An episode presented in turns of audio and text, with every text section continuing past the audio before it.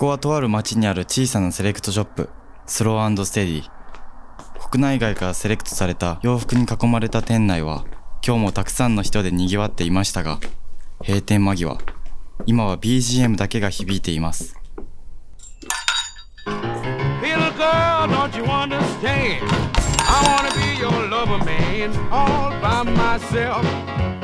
いや店の奥から誰かの声が。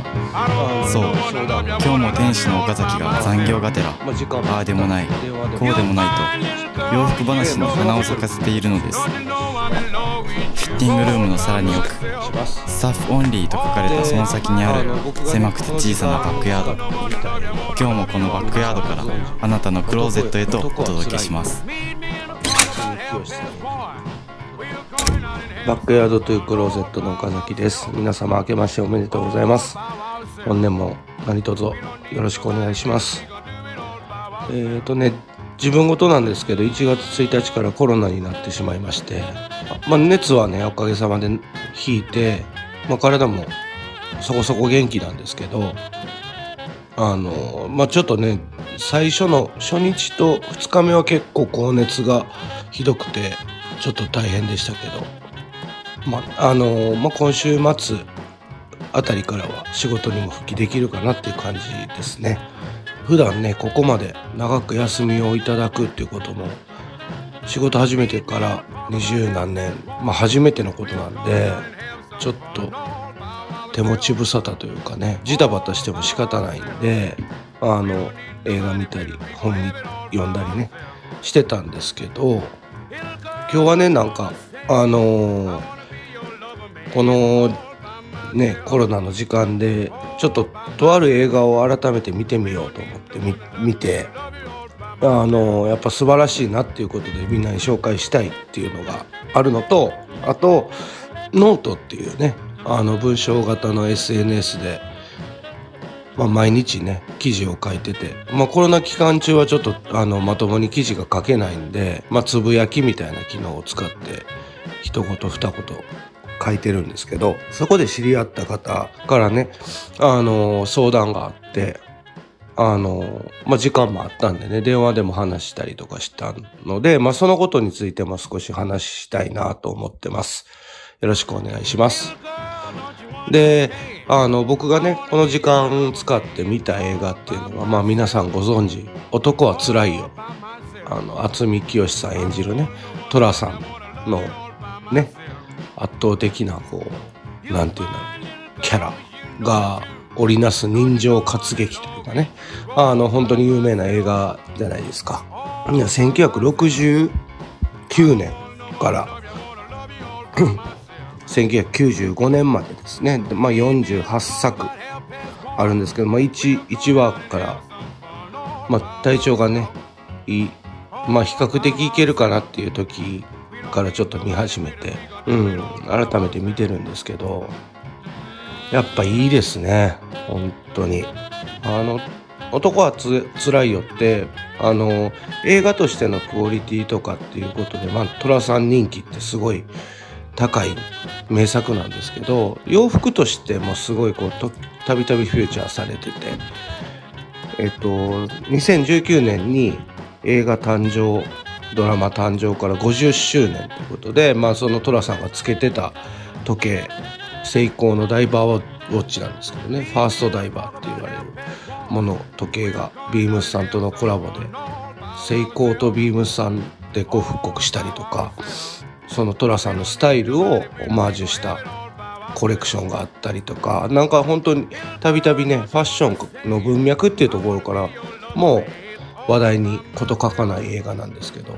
そっち方面というかね洋服の文脈から話しさせていただいても改めてねあのかっこいいなってやっぱり思いますね。ちょっと調べてみたら寅さんが着てるそのね代表的なそのベージュのチェック柄のスーツ。セットアップね。セットアップとかはなんかカシミヤ製で、うん、なんか上下で100万円ぐらいする。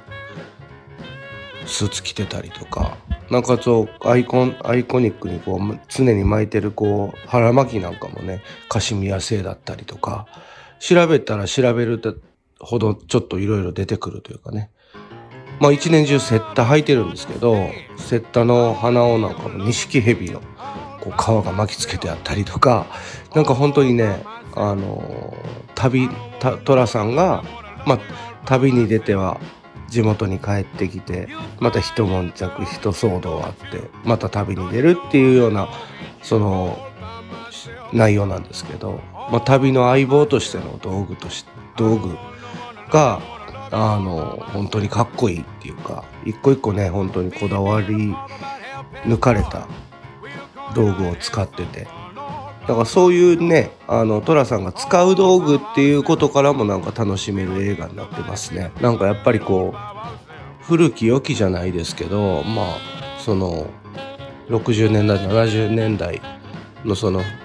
日本のこう温かいこうご近所感っていうかね。やっぱそういうのって今見るとやっぱりすっごいあったかい気持ちにもなるしなんかすごい勉強にさせられることがすごい多くてねですね。うん。まあどれだけ時代が進んでもなんかやっぱ人と人との密なつつながりとかなんかこうおっちょこちょいでどうしようもないんですけど寅さんってでも結局愛されてるっていうね。なんかそういうのがお店作りの参考にもなるかなみたいな感じで見てました。うん。ななんでねもし、ま、あの名前は聞いたことあるけどちゃんと見たことないよっていう方も多いかもしれないんであのこの時間あれば1話ずつでもね本当に見ていただくとほっこりするのでおすすめです。うん、改めていいなって思いながら過ごしてたらあの話変わるんですけどさっきのね話じゃないですけどノートので知り合った方このラジオでも紹介したことあると思うんですけどカイト君ってでねあの若いノートクリエイターさんなんですけどその方からまた定期的にね LINE なんかでは相談を受けてたんですけど改めてなんか就職活動に際してまあ大学3年なんですよねその海斗君って彼が。であの大学の方ではプログラミングの勉強をしててでそれを生かして就職活動しようかなと思って今動き出してるところなんですけどまあ就職活動するにあたってそのノートの毎日の執筆っていうのがえっ、ー、と、うん、ずっと毎日書いてるんですけど彼もこれやり続けたら就職に遅れるんじゃないかとかなんかそういう不安がいろいろあったみたいで、まあ、相談に乗りました。まあ、本当に就職活動っていうことに関しては僕はほんあの高校出てからすぐあの地元でねよく通ってた洋服屋さんに拾われてそのまんまの洋服業界しかやってないから就職活動っていうことに関してはすごいこう明るくないんですけどあのなんだろう海斗君にアドバイスしたのは結局そのやりたいこと、まあ、海斗君自身はそのノートの執筆っていうのが毎日ずっと続けててそれでこう自分にも自信が持てたと。で何か書いたり、えー、自分が発信できるような仕事に就きたいっていうのが、まあ、第一希望としてあるみたいで、うん。まあ一言目に僕が伝えたのはじゃあノートに就職したらいいんじゃないっていう話をして、うん、なんかなんか海斗くんらしい本当に素敵な文章を毎日書かれる方なのでなんかそういう実績もあるしプログラミングっていう意味ではノートの会社に入っても活用できるだろうしそこを目指してみたりとかしてもいいんじゃないかなと思ったんですよ。あのというのはまあいろいろインターンとかでいろんな企業を回ってるみたいなんですけどなんかピンとくる会社がないと。っていうことも言ってたんで自分が今大好きで、うん、毎日向き合ってるノートの中の人になるっていうのも面白いんじゃないかなっていう話をしました。で、あの、まあ、それはね、僕の周りのお客さんとかにも言えることなんですけど、なんかこう就職でせっかく大学に行って4年生の大学にね両親が行かせていただいたのに1年こうまあその新なんて言うんですか？ね新卒で就職ができない。例えば失敗したらあのちょっと遅れてしまうんじゃないかっていう不安もやっぱ当然ありますよね。ただその目標を持って1年こう例えば例えばですよ。その海斗君がノートやノートの会社に入ってみたいって思った時に、まあ、1年で例えば採用の枠もあるからそのその年無理だったとしても次の年受ければいいって僕は思ってて。であのつなぎで例えば就職してまた仕事を辞めるっていうよりかはもうその1年じゃフリーターでもいいかっていうぐらいなんかあの楽にやってほしいなって思ってて。うんなんかみみんなが例えば高校卒業して大学に行って大学4年生で卒業して就職。大学院に行って2年後3年後かな？就職とかってそのタイミングで就職しないと遅れるとかなんかみんなよりちょっとこう一歩遅れたみたいな印象を抱く方ってお若い方多いかもしれないですけど。うん。全然遅れることにはならんのんじゃないかなって個人的には思ってます。うん、だって興味がないあるかないかわからない仕事に就く人が大半の中で自分が本当にやりたいことが明確になってなんならそのそそれを活かせる会社も見つけててそこにチャレンジしして1年まあ2年遅れることって遅れではないというか よっぽどなんかその何も考えずに就職するっていうよりはもう一歩も二歩も先行ってるんじゃないかなって思うので本当に焦らないんで焦らず うん、自分のやりたいことを本当に真剣に考えてそれを活かせる場所を探すっていうのは素晴らしいことかなって思いました。うん。だからなんか、海斗くん言ってたんですけど、なんか自分はアルバイト経験とかしかなくて、就職したことないから、なんかこう、本当にそういう、なんか、自分のやりたいことはあるけど、社会人としてやっていけるのか不安ですとかっていうこともたまに、あ電話でも言ってて。でもそれって、やってみないとわからないし、社会人になってない今の海斗くんが不安を抱くのも当たり前なんですけど、そんなの。でも、そこに不安を抱くよりは、もっともっと希望を持って、なんかやりたいことにまっすぐ、うん、なんかその準備をする方がいいんじゃないかなって思いました。実際こう、このラジオでも何度も言ってますけど、やっぱ毎日何かを書くとか、まあ、文章として何かをコンテンツを出す記事を出し続けるって相当やっぱりみんながみんなできることではないのでそれをこう僕の親子ほど離れた海斗君はもうすでにね本当に素敵な文章を毎日毎日時間の合間を縫って書けてる時点で、うん、社会人とか学生とか関係なく本当にこうあの素晴らしい経験は日々積んでいってると思うんで、うん。まあ安心した方がいいよって伝えました。それでまあちょっとこう気持ちも少し楽になったみたいで、あの、頑張ってみますって言って、まあ、40分ぐらいかな電話して切ったんですけど、やりたいことを仕事にするっていうことが全てでもないし、もちろんね、生活するっていうこととか、お金を稼ぐっていうことに対して不安があるっていうのはまあ僕だってありますけどでもねなんか改めてその寅さんの話じゃないですけど寅さんなんてもう言ったらまあ映画の話ですけどね。あの敵屋なんですよ寅さん。でもふらふらふらふらしてなんかいろんな、ね、変なもの売ってみたり しながらまあ旅を続けながらみたいな。本当にこう現代現代社会において寅さんみたいな人がふっと現れたら変な人に映るじゃないですか。色眼鏡で見ちゃいますけど。でも寅さんがはねまあいろいろ葛藤あるにしても本当に楽しそうに あの寅さんらしい人生を送ってる。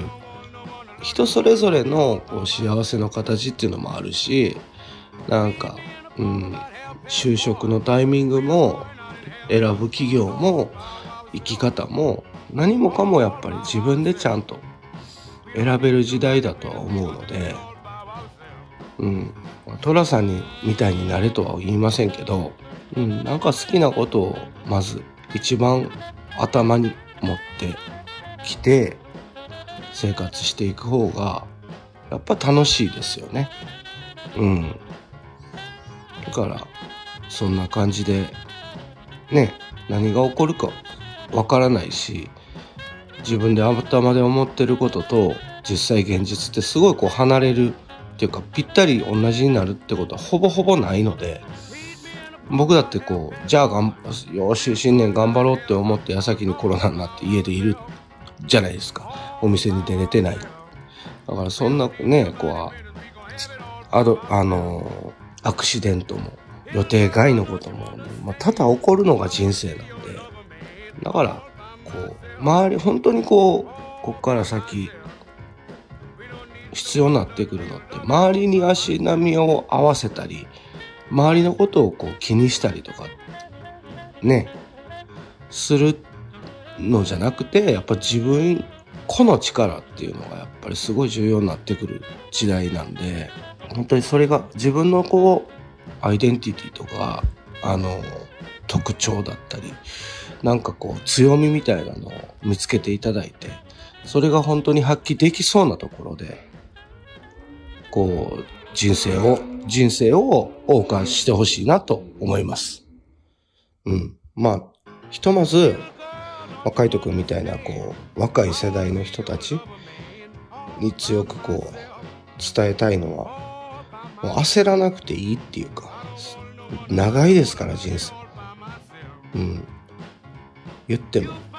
だからこうぼーっとね漫然とこう何も考えずに過ごす1年2年ってすっごいもったいないですけど何か目標に向かってそれその下準備をする1年2年ってきっとものすごい大事になってくるんでだからうん足並みを揃える必要もないし自分の本当に自分が整い次第動けるような状態に、うん、なっていけばいいんじゃないかなって思います。はい。そんな感じですかね。うん。頑張ってください。僕も頑張ります。というわけであの今年も皆様ちょっとスタッフが忙しい時はこうやって一人で喋ったり僕がちょっとお店に出れない時もあるかもしれないんですけどこのラジオはねできるだけ毎週1回決まった時間にアップできるように頑張りますので皆さんも今後ともご視聴のほどよろしくお願いします。あとねあの YouTube チャンネルも地味にスタートしてるので YouTube で岡崎商店って言っていただいたら、まあ、概要欄に載せておくのでチャンネル登録よろしくお願いします。はい。そんなわけでありがとうございました。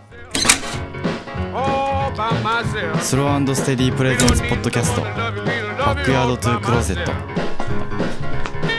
話はまだまだつきませんがそろそろ閉店のお時間です。